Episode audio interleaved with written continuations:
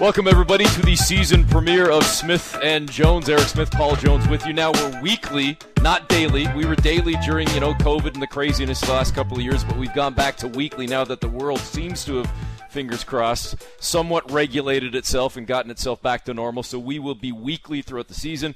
You catch us live on Thursdays or anytime on the podcast at fan590.com or on Apple, Spotify, wherever you get your podcasts. And joining us for the season premiere of the show, a perfect time to chat. Uh, and I say this with all the respect in the world. A guy who's been around a while, a veteran voice in the NBA, and he's been doing it for almost 30 years with the Philadelphia 76ers, the radio voice of the Sixers, Tom McGinnis. Tom, thanks for the time. Oh, thank you, Eric. Appreciate it. Uh, great to be on with you and Jonesy. Thanks, guys. Hey, now, Tom, before we even get to, to some basketball stuff here, um, you've been coming up here for a long time. You were even saying this off the air before we went on. You know, you kind of add up at least two trips a year for, like I just said, almost 30 years, include a couple of playoff series uh, over the years as well. Well, a few playoff series you must have been up i don't know if you come here on personal time as well. You must have been here i don't know what 60 70 times over the course of your life over the course of your career. Uh, you know where does toronto rank in your stops? Because we often talk paul and i about our top three top five and it's not always just the warm cities. It's places that have good restaurants and good culture and, and things to do and whatnot. Where does toronto rank for you well, it ranks right up there for a lot of the reasons that you just spoke of, and you know I'd probably mention this to both of you. And my number is actually 28 years uh, in the NBA, and that is the exact same time that the Raptors came in. So that was the 95 96 season. In fact, and we've talked about this, I know we have over the years, where we played the first ever games against the Raptors out in Halifax, Nova Scotia, and St. John's, yep. New Brunswick and uh, that was really cool. So to that, then, then we came up here and we played at Sky Dome, and that one dunk you see at the end of Iverson's rookie year was at Maple Leaf Gardens, and, and now at the Scotiabank Arena. You're right, twice a year times 28 minus, uh, you know, a lockout season or a, a COVID uh, bubble scenario. But yeah, it's and then some playoffs, as you mentioned, three playoff series over the years, and you know, I love it. Like uh, to be able to go to the theater here. That's that's one of the. I have to get out of the room. I like to be entertained and like to have you know like thought provoking experiences. I go to mass all the time, and you know I do that, and I go to movies. I go to the TIFF Lightbox Theater all the time. Uh, in the Yorkville area, there's a theater here, the Varsity Odeon, and just all kinds of things. I'm on the go. I mean, I don't need. I need less food, not more. Although you know we're by one of the great Italian restaurants anywhere in in your city, right where I'm staying. Um, there, there, there's enough food food on this tour, so I'm not big about sitting, and, you know, eating for two and a half hours. Uh, and I go on my own a lot just because I'm out and about. But uh, about that for a Canadian accent? But I love it here. You know, there's no doubt about it. It's only an hour away by flight and uh, you know we've come up here over as division rivals over all these years. So everyone talks about this two-day set, and what do you think? And it's good to get it out of the way. To me, I, I could come here eight, ten times a year. And just lastly, we're going to Chicago after the game tomorrow night, Friday. And that I grew up in Illinois, and that's where I kind of got bit by the NBA bug was in Chicago. And so when we fly into Midway, like a little serum drips on my heart, and it just feels so good to be back uh, where you know, like I grew up in, in a way. I grew up 100 miles from there, but like I said, I went to the stadium as a young kid, pre Michael Jordan. I'd go down on the court and rebound for the opposing team. Just that's where I my dream was hatched, if you will. And then to mm-hmm. go back there all these years, I still have family and friends there. It's very special. Yeah, Tom, and and I I echo that. For me, a kid who saw his first game in New York. You know, I, am the same thing when Eric knows this. When we go to New York, I get to see family, and you know, I, I, I was a closet Knick fan, and, and we did a game once, the two of us, Eric and I, and uh, we took a picture at center court, and the guy was rushing us off the court. I'm like, dude, you don't get it. I grew up in Queens, man. I ain't, I ain't leaving this court until I'm ready to leave the court. So right. I, I, hear exactly it's where the you're garden, coming no, from. They get an A in rude. Hey, they get an A in rudeness there, right? but no, Tom, hey, the garden is awesome. I mean, for any of us, the garden is, you know, as you guys know, it's the best and it's the worst at the same time. But the atmosphere, yeah. the environment, the mecca of basketball, all that is so true. The electricity, it just flows through you. But then, like you say, at the end of it, you might get kicked in the rear too. Tom, what do you think about the the schedule and the way they've set these things up. And uh, you know, like I was laughing with Ala and Kate last night, and, and you know, we're talking about it now. It's not like it's a long flight and you're saving, you know, you're saving all that travel distance between Toronto and Philly. Like you said, it's I mean, it might be an hour, and by the time you get up and down on the plane, you, you, you can't even get your meal down for crying out loud. But I, I, I see right. why they do it. But I, I, guess what I'm looking for is your your take on it and and just your thoughts in general. We got Eric said it best yesterday on our broadcast. Got that baseball feel or that playoff feel where you know you're going to see the same team tomorrow night, and you've had a day in between to adjust, and, and away you go. Right. I'm sure there's many reasons, and, and the league, yeah, I don't know that they've ever spoken out. I think probably, obviously, one of them is travel and convenience. The one thing that could be a negative, and you know, thankfully for for the Raptors and for the series that Scottie Barnes has been able to. But if somebody big from either squad was missing, and you played two games against your division rival in the first two weeks of the season, or whenever that occurred, that would certainly be a hindrance, right? If that person wasn't able to play because of the back to back nature. But I also think it might be to foster rivalry. And I, I would say there's no doubt that we have a rivalry between the two franchises with the, the amount of times they've played. And, you know, those things are born out of playoffs as well. I mean, that, that, that playoff uh, in, in 19, the seven gamer with Kawhi's shot where your team advanced and ended up winning the NBA championship. That that certainly would add to that. Um, uh, you know, and it's just and Toronto's actually dominated in in that respect over recent years, going all the way back to 13 and 14. So that might be part of it. Um, you know, I think the league is trying to grab anything that's different. You hear about this in-season tournament, not not anything that's different, but these types of things that don't really tweak the schedule all that radically, but it might add something in the end. And it's gone on for a number of years. So I, I don't know exactly what the specific hook is, but I don't think it's bad. Hey Tom, I want to jump back to that in a second because it's something that Jonesy and I were discussing yesterday on our on our pregame show on on Wednesday as well. Just chatting a lot about you know the way the NBA is trying to tweak things and move things forward. I don't never foresee you know doing this whole relegation system in an A division and a B division, but I, I want to put that on the back burner for one second because as we're talking about history here, and you brought up AI and Skydome, let alone Maple Leaf Gardens and all that stuff. One of the other themes, and listen, I know that there is a long, long history, a much longer history with the Philadelphia 76ers in this storied franchise versus the Raptors, who are approaching 30 years themselves who's the greatest rival for Philly? Not just all time, but then maybe if you can kind of look more currently. Because, Tom, one of the things we were saying is if you think about current, and, you know, yeah, we, we're sort of maybe guilty here of recency bias. I would say right now, Philadelphia is Toronto's greatest rival in the league, period. And if we even look all time, some used to say just because of geography, maybe Detroit, some used to think eh, maybe okay the Knicks based on some of the battles they had early on, but if you include that AI battle that you talked about back in the postseason and Vince and, and Iverson yeah. exchanging 50 point efforts, then the championship season a few years ago, then last year, it might be from day one Philly is at the top of the list, at least from a Raptors perspective. For sure. In ours, it doesn't even, you know, it doesn't even, if you were to ask me who's the greatest Sixer, which I get a lot, I sometimes waffle and say this guy or that guy but for us, it's without question, it's Boston. And uh, you know that that rivalry it just amazes me, and I'm sure with baseball the numbers are way great, bigger. But for us, I think the game we played, you know, October 18th was the 465th renewal, and that's only the regular season. I think if you add the playoffs, it goes up even over 500. Well, it would certainly do that. So, like last year when they were scuffling along at 500 and the Sixers were rolling, I'm like, let's play Boston. We'll finally stick the dagger in them until they turned it on. I'm like, okay, maybe not Boston again this year, you know, because they've they've dominated us, you know, like uh, they really have. I mean, you go back to the bubble, they swept us out for love, uh, and they've taken care of us, and they're they're they're obviously very good. They made it to the finals last year, so and the Knicks would be in there for sure. Um, but for me, it's definitely Boston. Just the history the lore. That's NBA history.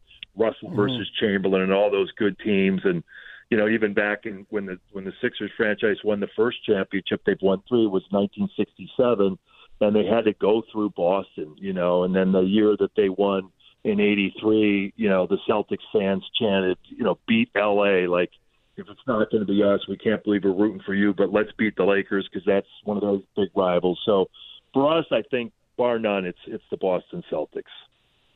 Uh, interesting, Tom and, and Eric and I. I, I know I, I, grew up in that era, and uh, you know, kind of cheered for Philly because I was a Dr. J fan, and uh, it was it was great to see them, you know, to see them to win that title. Um, interesting stuff when you talk about the East and the rivalries, and I look at the East this year.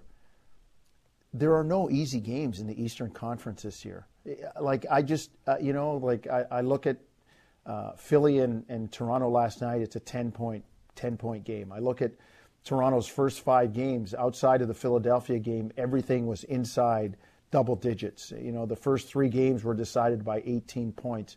Have you, have you, when was the last time you saw this kind of parity in the East, Tom, where, you know, you could, you can throw a blanket over seven or eight teams who, if they get hot and stay healthy at the right time, could, could, you know, represent the conference in, in the NBA Finals.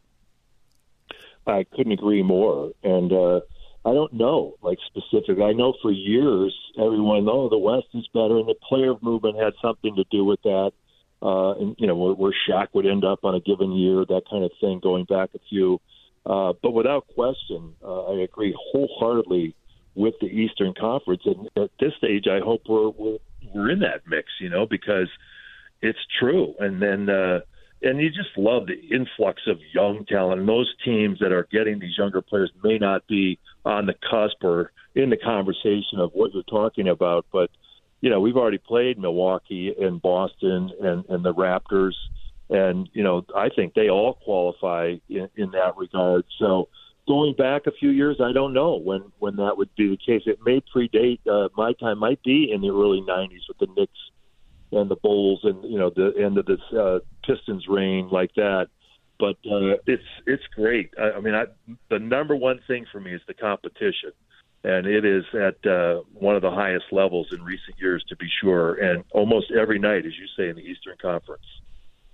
Speaking with Tom McGinnis, radio voice of the Philadelphia 76ers. Tom, let me circle back. Then I said I was going to put it back on the back burner, so let's let me let me bring it back to the front burner now. Here, um, the competition. It's it's arguably the greatest it's been in a long time in the Eastern Conference in the NBA in general. Thinking about the parity uh, across the board, and and it doesn't seem like there are many off nights, certainly in the East, but but in the league in general.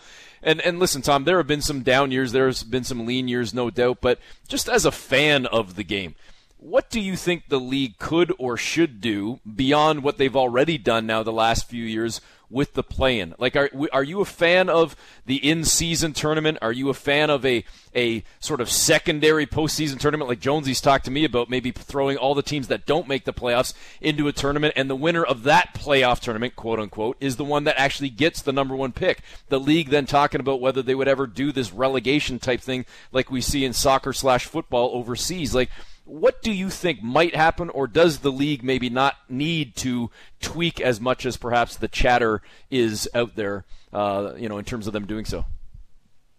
Right. Lot to unpack there. First, the play in. I, I think it's great. It's like baseball. And you know, how about Philadelphia going to the World Series? Yeah. They were basically a play in team, right? And so it brings the other markets literally into play in the final weeks of the season like you know they were saying, oh, the Phillies are going to make the playoffs. I'm like, kinda, you know, and they they did get into the playoffs, but and and eventually I think all of our teams are going to be, you know, hopefully you know we'll be able to avert that this year. We got to turn things around a little bit. It's only two weeks in, but you know, eventually, like as your team, you know, it goes from its the pocket of time where it's really in a in a championship uh, run, and then comes back, you might be in a playing situation. You understand? So I think that's good because it brings three or four markets back into play, and then it's scary. Like if you if you finished eighth and that's you're not peaking the, in April, you might be out. You know, and that would have been a tough matchup versus the one seed anyway. So there's there's a lot there, but in the end, I think if you're good enough, you'll advance. It really puts the onus on being one of the top six. You know, we always used to think about top four. Heck, we used to think about winning your division mattered. Uh, to Jonesy's deal, I don't agree with that. Just because you wouldn't want to take the uh, emphasis of what the playoffs, the NBA playoffs, are fantastic. You wouldn't want some sidebar tournament in Vegas or whatever for the you know for the teams that are going to be in the lottery and like that. They've already tried to tweak the lottery a little bit, you know, with the three teams getting 14%. As for relegation, listen, anytime Adam Silver speaks, like when we go to the broadcast meetings or he gives the state of the state at the All Star weekend, the guy is so bright. It's so I just love listening to him talk. You know what I mean? I'm like, if I could just brush up on that jargon and talk like a corporate type, I think that would be, you know, because he's just so intelligent. But and when yeah. he mentioned relegation to the Phoenix uh, group, if, if that's I understand it, I, I you know I think he just means that at the league they go over so many things. Uh, they're trying to take the best things from other leagues, and obviously, you're, you know, the soccer deal is what brings to mind the in-season tournament. But a relegation, there's no way. I mean, people started talking about that. Uh, I know Frank and Brian were talking about it on NBA radio, starters, the starting group, whatever. But you know what I mean? And they're like, well, wait, so does that mean the Westchester Knicks would be playing? You know what I mean? That that's no way that would ever happen. Now, if some type of relegation to where you know your pick goes down or something like that, maybe that. But the, as far as like you know you know, Crystal Palace, which by the way our ownership group owns, you know what I mean, potentially being relegated uh, as one of the three teams in in the Premier League. That's a whole different matter. So the in-season tournament sounds like it's going to happen. There's no that sound right. It's going to be down the pike next year or whatever. We'll see. I mean, I think you got to monetize that a little bit for the players. That's the type of thing that takes a little while, like the play-in tournament. Look, simple things like the last day of the season where all the game times are at eight o'clock, right? That seems that's to me as sports fans we follow these things. Remember baseball? It was I don't know what's maybe eight, nine, ten years ago.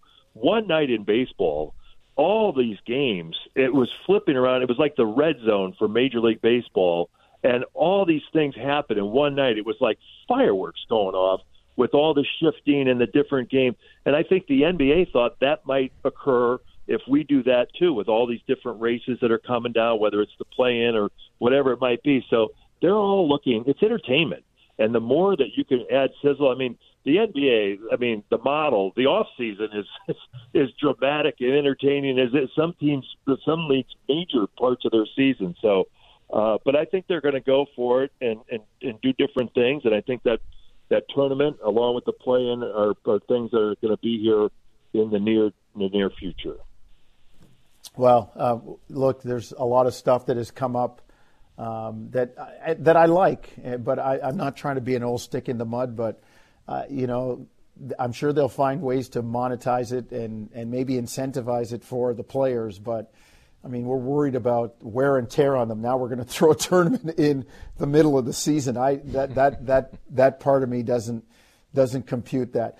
Tom, I, I want to uh, talk a little bit about the Sixers, and um, you know, not it's early, and you know, it's it's almost a shame that um, for for Philadelphia that they don't get a shot at Toronto when they've had a chance to figure it out.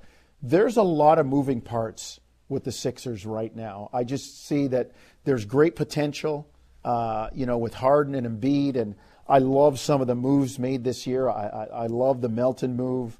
You know, you get another shooter in, in, a, in a kid like House.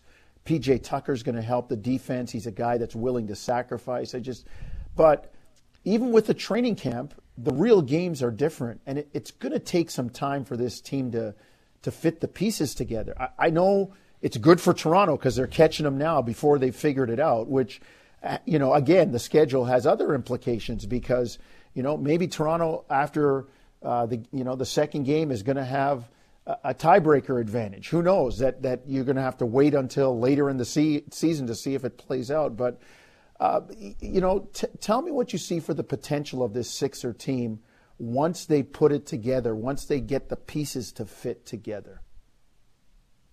Well, you, you know, you hope that they would be a championship contending team that's playing its best basketball in March and April, and you know, Lord willing, getting to play to May.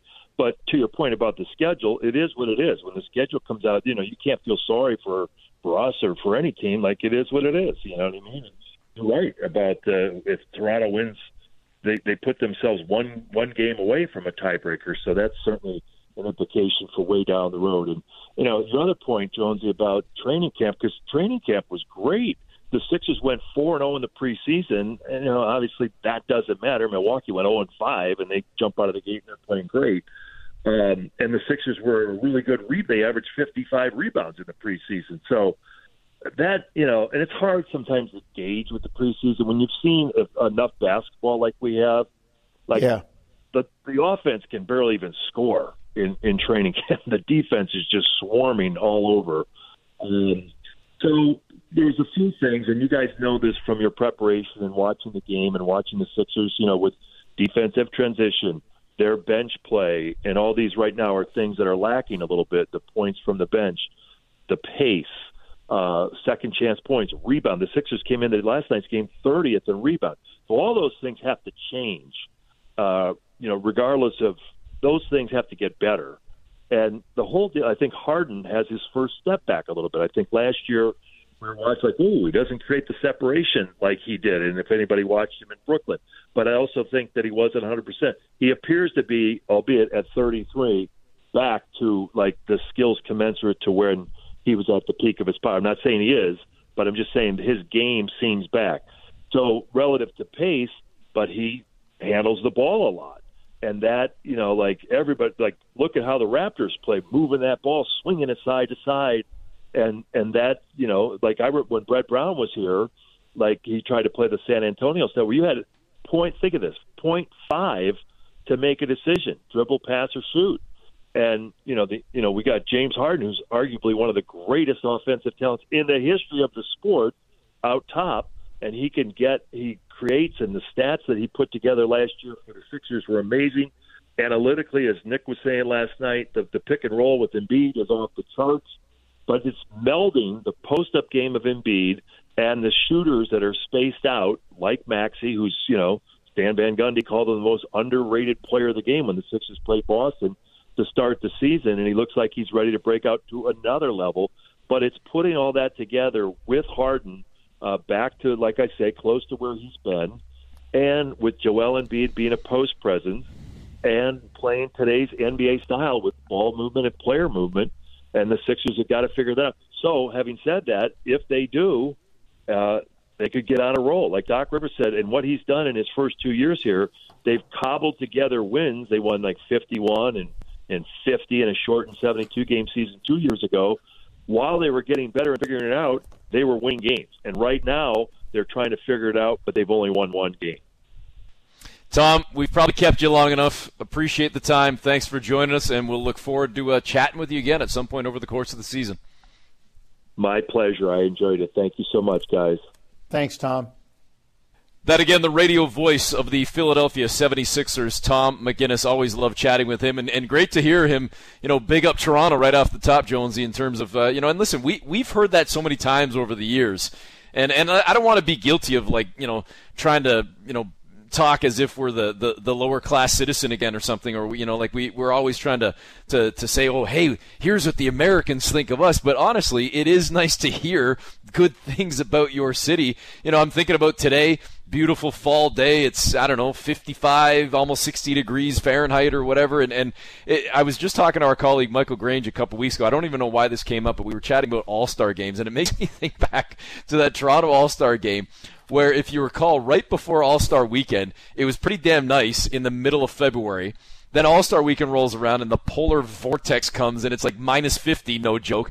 And the very next week, like less than seven days later, I think like five, four days later, after everybody pretty much cleared out of town, it was like 50, 55 in February, and people were walking around and going for jogs and shorts like, man, hold on a second. Can we get the NBA back? Because it's beautiful, and, and you love to see that representation. The reason I talk about the weather and the culture and the restaurants and just being proud of what you've got, I think, Jonesy, we know from talking to broadcasters, let alone players and coaches and whatnot over the years, we know they love the stop, but it's always like, well, but it's for, you know, once a year. Well, now it's once or twice a year, but it's maybe for three or four days now instead of 18 hours, 24 hours, 36 hours, because a lot of these teams are going to come and plant roots for a few days in playing these back to back games. And that gives people a chance to maybe explore and see, and for the Raptors to quietly maybe also campaign a little bit more.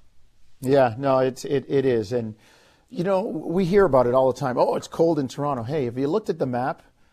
Minnesota's north of Toronto. like it, it's it's very cold in Boston and Chicago too. New York is no walk in the park. Either is Philly. Uh, you know, the, the, there there are some cold places in the NBA. So I think in that regard, Canada gets a bad rap. And and Eric, yeah, we were at the All Star game in 2016, but the All Star game in 2015 in New York, the weather was just as cold.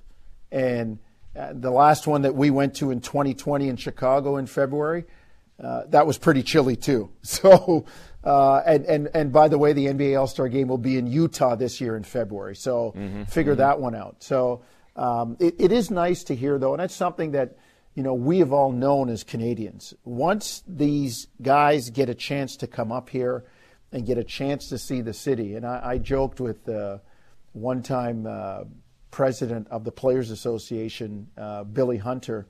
You know, we, we during a Vince Carter charity game early on he said, you know, it's it's tough to get our membership together for a, you know attendance at these meetings to discuss issues. I said, I tell you what, man, you plan your meeting, Caribana weekend in Toronto, you'll have hundred percent. You'll have hundred percent attendance. Trust me on that one. So yeah, right um, we, we we know that you know, and we don't need anybody's validation to tell us that Toronto is a terrific city. It's a world class city. And now the the rest of the NBA and the world, if they weren't sure, are starting to find out. All right, let's step aside for a break right here. When we come back, we'll uh, shift our attention back to the on court stuff, and uh, we'll discuss the Raptors season. Again, it's the first episode of the year. We're only a week, week and a half into the regular season, so lots to discuss and project for the Raptors campaign. Plus, we're going to have a chance to hear from Chris Boucher. Much more to come on the season premiere of Smith and Jones.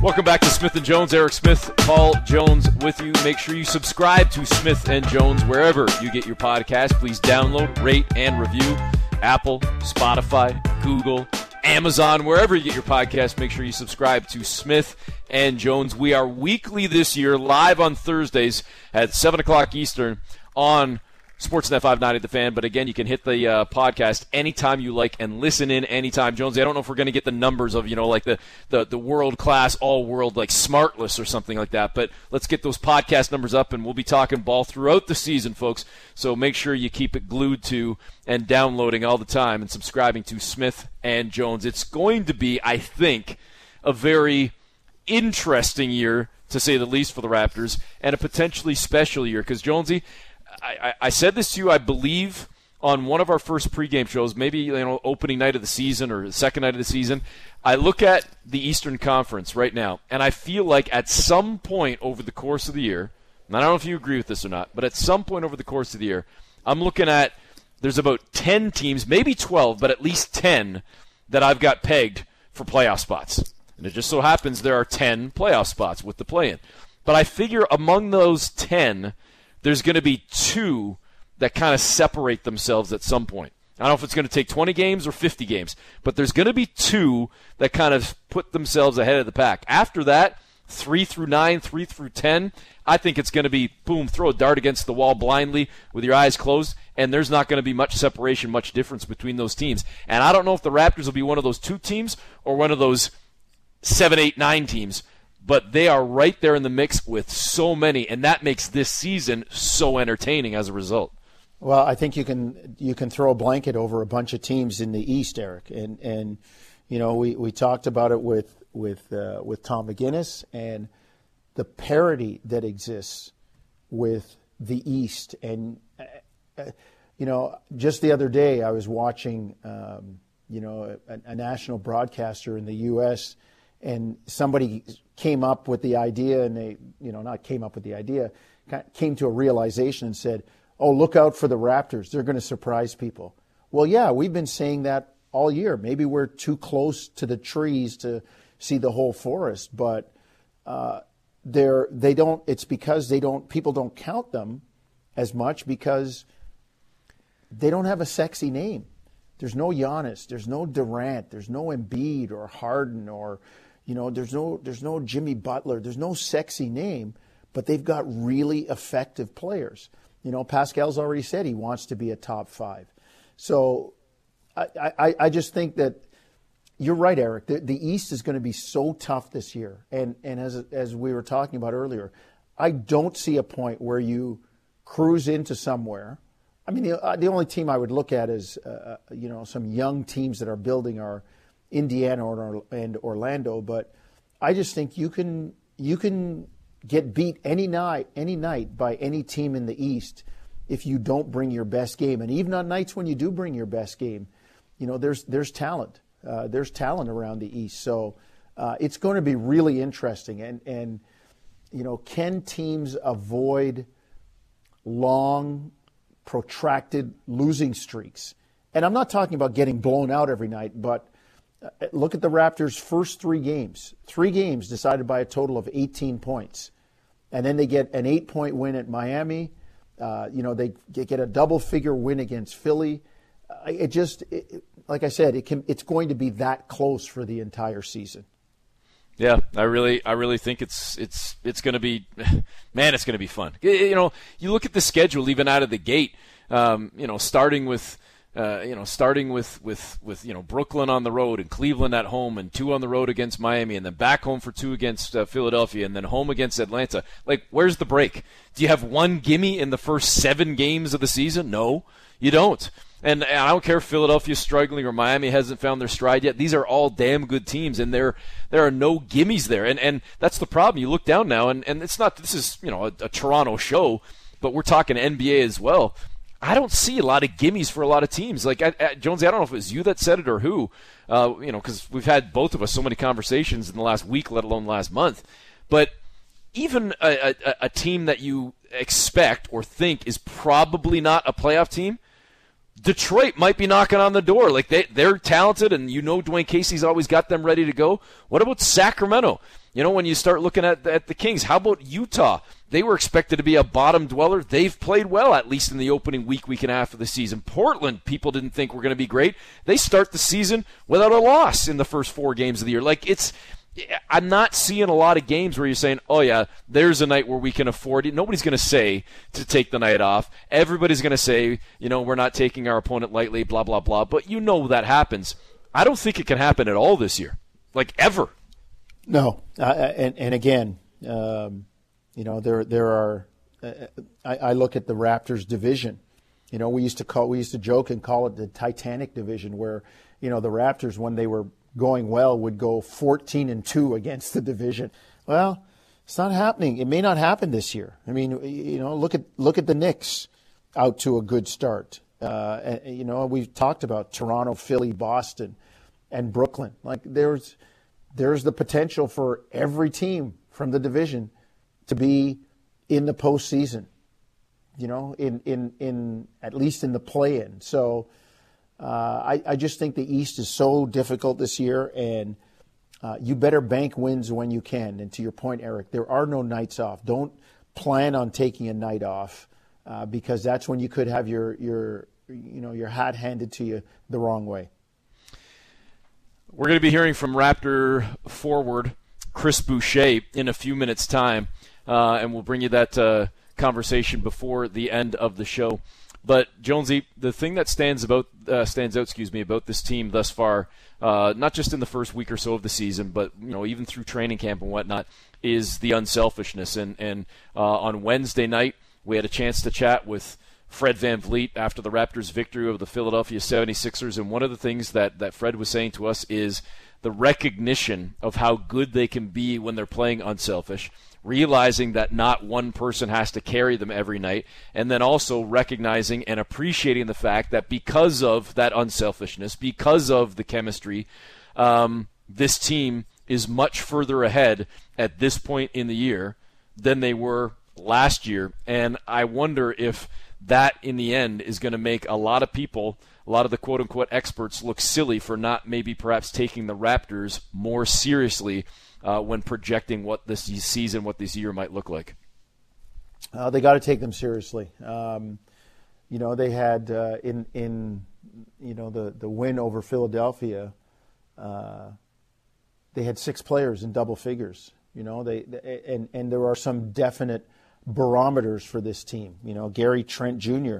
had a terrific game, and when he is going, uh, you know, it it makes it it the Raptors become very very difficult to beat. There was a stat I'm going to dig it up here in a minute, but um, you know, I he was he was playing off uh, Pascal Siakam well. He was finding his own shots, Gary, uh, running the floor for easy layups. I, I just think I look at the way this Raptor team plays, and to Fred's point, they realize it doesn't have to be a one man show, and there are so many different guys that are that are capable of carrying the team. It it's it can be a different guy every night, and um, you know Gary Trent Jr. I, am digging up the number he he had 27 points.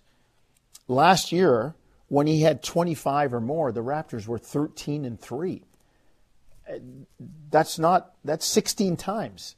That's not out of the realm of possibility that he could do that again this year with this team being more together, understanding their offensive concepts and people's um, you know tendencies and where they like to get the ball and you know coming together more so as a team. So, and, and again, with Pascal Siakam playing the way he is, Scottie Barnes is going to improve in his second year. So, I, I just think the Raptors are a team that you can't take lightly. You you just you just can't take them lightly. Um, they have so many so many capable people, and once the bench gets going and Nick trusts them a little bit more, all of the queries and all of the concerns about minutes and wearing guys down, those may be alleviated once the bench starts to play. Boucher and Achiuwa have been terrific off the bench. Uh, Chris just coming back for a, a short number of games. And Otto Porter hasn't played yet. Thad Young, another veteran who, you know, maybe they're saving the minutes right now. He's not playing a lot. We don't know if he's injured or there's something nagging, but I mean, those are guys that can really step forward and help your team. And I, I think the Raptors have great depth and they have great potential this year. Well, we're going to hear from Chris Boucher in a couple of moments' time, so I'm glad you brought him up. But what a difference he has made just even in the last couple of games for the Raptors. You know, missing the first uh, uh, you know couple of handful of games for the Raptors to start the season, and he's just been a, a solid force in the second unit on both ends of the floor. Um, but I think you're bang on when when this team uh, is fully healthy, and maybe that's maybe that's something that you can never say for the Raptors or any other team, and that's pro sports in general, right? Is is when fully healthy. How many teams are ever fully healthy? Those are normally the teams that have a greater chance at maybe going deeper into the postseason or going on a championship run because of the fact that they stayed healthy. But it just makes Toronto look so much better when you have a reliable second unit, when Nick Nurse has more pieces to go to, and you don't have to lean on your starters as much as he did last year. And that was one of the themes through training camp this year with Nurse, where he said he was going to make a conscious effort to try and curb or curtail the minutes a little bit more, especially for Fred VanVleet, but also for Pascal Siakam and Jonesy. That might be imperative for Siakam this year because what we've seen now over the first, you know, seven, ten days of the season is Pascal, who talked about wanting to set the bar at being a top five player in the league. Well, it's very, very, very early returns. But right now he is. And I would dare I say, caution that in order to stay playing at that level and having that kind of impact, on one hand, you need to be out there and playing. On the other hand, you can't be run into the ground and be tired or fatigued or or potentially risking injury because you have to log so many minutes. And, and, that's not a criticism. I think that's just a fact. If you can keep him fresh, he's got a greater chance to me of being that much more impactful and having the same kind of impact longer, sustained, and doing it all year. Well, I think the way you do it is, and, and I don't know if there are going to be many nights like that in the in, in the East this year, but if you can get off to a start. I mean, last night, the, uh, or sorry, uh, Wednesday night, their defense wasn't um, totally up to scratch. But you get out to 10, 15, 16 point leads, and you're able to hold the team at bay with your defense. Uh, there's lots of capable guys, and you can give, you know, Pascal extended breaks and, and cut into his minutes that way. The same thing with Fred VanVleet. Take the ball out of their hands. Let some of these other guys do some of the heavy lifting. Uh, you know, Pascal's been off to a great start. I mean, a 20 point, a 20 point double double. Uh, again, I mean, I think he, he trails only um, Damon Stoudemire uh, and and a couple other guys. Like he's third or fourth in that list in Raptors history of 20 point double doubles, and the guy still has a long season in front of him. So you're right, Eric. The, the key is to try to keep him fresh, and I think the onus is on the bench guys to play well enough so Nick will trust them and not be afraid to put them in the game. Well, speaking of the bench, a guy who is a welcomed addition to the second unit again. Missed a couple of games to start the year, but he's back. He's looking fresh. He signed a contract in the offseason, and hopefully the sky's the limit for him, let alone for the team. Um, Jonesy, unfortunately, wasn't a part of this conversation, but he'll be a part of damn near every conversation going forward. I had a chance to go one on one with Raptors forward Canadian Chris Boucher. Chris, officially, I guess I say welcome back with the new contract. How close did things get in terms of looking elsewhere, or was this always top priority? I mean, for me, it was always top priority, eh? but I feel like my agent probably talked to other people and all that. I just didn't want to be part of it, to be honest with you. It was my first free agency, and it was stressful enough. So for me, I just wanted to focus on getting better, and um, Bobby and Masai, you know, made it clear that they wanted me back from the beginning, so that made it a lot easier for me. Did you ever, at any point last year, get stressed out or concerned about it was a slower start to the year, yeah. but then you gradually got better, got better, and finished real strong. At any point, did that weigh on you or not? The like contract um, year and all that stuff. I mean, there's a point where uh, you know before the before Christmas, I think that's where I was like, well, you know, I might be over, having to play overseas or whatever because I was not playing well, and I knew it was my contract year and there's so many trade talks and all that, and I felt like I would have to go to another team and try to prove stuff that um, I feel like I was able to do. It's just that I didn't. I had a slump moment. So I think during that time, I definitely um, felt like it was getting away from me. But um, you know, the one thing that I've always worked with me is going back to the basic and who I was and what brought me here, and that just cleared out everything for me. Is that one of the things that maybe we, whether it be you know broadcasters, media fans, don't see. Like I mean, I'm not trying to play psychologist here, but you don't look at the mental side of the game sometimes and see yeah. what people are going through and, and, and see players as people yeah. and, and that you're maybe struggling and trying to find your way. Yeah, but I mean, at certain, at certain time, everybody's trying to do their job too. Yeah. So if you guys just to focus on the performance and all that, you guys don't really have the time to focus on that mental part that we are having. But um, yeah, it's definitely playing a role on a lot of players, and that's something that um, I feel like players should just talk about it more. You know, and that would help the broadcasters and all that to realize that it's a real thing. And um, you know, like Kevin Love when he came out with depression and all that, I think that helped up realizing people could do go through those situations. And um, for us, it's just like I said, at some point, some way, uh, your career is not gonna go like this all the time, and usually in the downs is when you could see how players are reacting to a certain situation. And for me, it was just trying to figure it out what I could do to get out of it.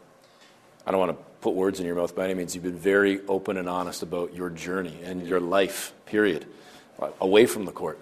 Do you think the struggles, the, the hardships that you had had in the past help you get through, not just last year, but anything oh, in life? 100%. I mean, it can never be worse than what I've lived before. So that's that's how I go with every situation in my life. Even though like it's not a bigger deal, whatever it is.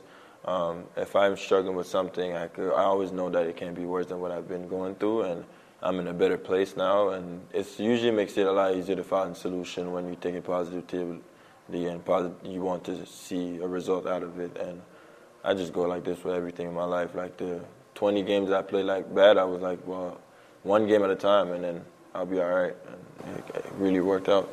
I don't know. I'm going to guess you're not this type of guy, but I'm going to ask the question anyways. Do you have, at any point, even if it's for five seconds, yeah. sit back this summer and look at the contract you signed no. And go, where I was, where I am now? No. How do you not? Um, because I have so much stuff going on right now that, um, you know, it's so, like my family's doing well, I have my friends, I'm building, I'm helping myself, I'm expansion on a lot of stuff that, um, you know, I want to be able that when I'm done playing, then I can reminisce about everything I've done. But I have so much work to be done right now that it's hard to be like thinking about where I was in the past. I know where I was. You know, I know what it feels like, and it's great. It's driving me to do an amazing thing now. Uh, definitely build my personality and how I think. Uh, and I try to. That's the only time I think about it is when things are going bad, and I'm like, well, guess what? Look where you're at now, and that helps out. But I'm not, I never try to compare where I'm at to. to when I when I sit here listening to that, to me, what pops out then is like an emerging leadership, or at least leadership qualities. Yeah. Um, that's one of the themes in talking to, Thad Young earlier. It seems like this team has a lot of young vets, not just you know some old heads like a guy like Thad, and I say that respectfully, but young vets. How much do you relish that role of being sort of a, voice now, a guy that's been around and being that, veteran leader? I mean, it's different now. I mean, it, to be honest with you, I used to go in the gym and be able to just come in and just put in the work without having to feel like I have I'm a model or somebody is looking at me uh, for as an example. So um, now I'm not being here for so long. I know all the plays, I know the coaches, I know really what we got to do, how the season's gonna go, how people, you know, how to how we moving as a team. Um, it definitely feels good to be able to help the, the like Christian guys to run and um, be a model for them. And you know, I, like like I said, I came a long way to become a leader. So it's not like it came in one day. Um, I played with Serge, I played with Kawhi, I played with so many people that I got the, the, the chance to be around that now I can show that to the young guys. All right, last one for you. You can answer it either as an individual or as a team, or both if you choose. This team's greatest asset, or your greatest asset, for this team to be most successful is? The, for the team, for us, for us to be as most successful is to ride the ups and downs and never be too high, never be too low. I think that's one thing that's always going to be good with us. Um, you're never out of a game. You're never, you're never close to winning unless it's finished. So at the end of the day, that's if we're able to think that way, I think we'd be a really good team. Um, we got a lot of experience, we got a lot of young guys, and a mix of all that um, should make us a successful team. Awesome. Best of luck. Thank you. Appreciate it. Yep. That was my conversation with Canadian Raptors forward Chris Boucher. Always love chatting with Chris and getting his perspective.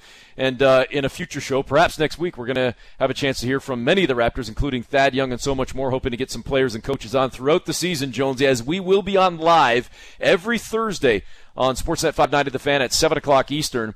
But you can download the podcast anytime and listen whenever you want.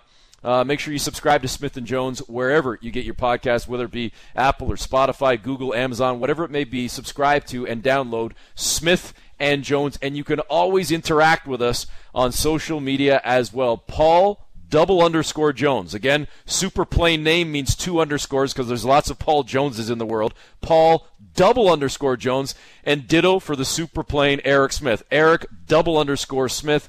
So you can find us on Twitter and uh, on Instagram as well. Eric double underscore Smith. And with Jonesy, you got to flip it around. It's Jones double underscore Paul. You're killing me with that, Jonesy. Consistency, man. Consistency. Somebody You're killing me it. with the backwards. Somebody, somebody stole it already. Come on. Man, we gotta we gotta pay that guy off. Then we gotta we gotta see if we can buy it from that person. We're gonna find whoever this person is and, and make him an offer he can't refuse. All right, folks. That's the season premiere of Smith and Jones. Again, make sure you check back on Thursdays for fresh material and keep it tuned to Sportsnet 590 The Fan uh, as Jones and I will guest on shows throughout the week and, of course, for our Raptors broadcast as well. Have a good one.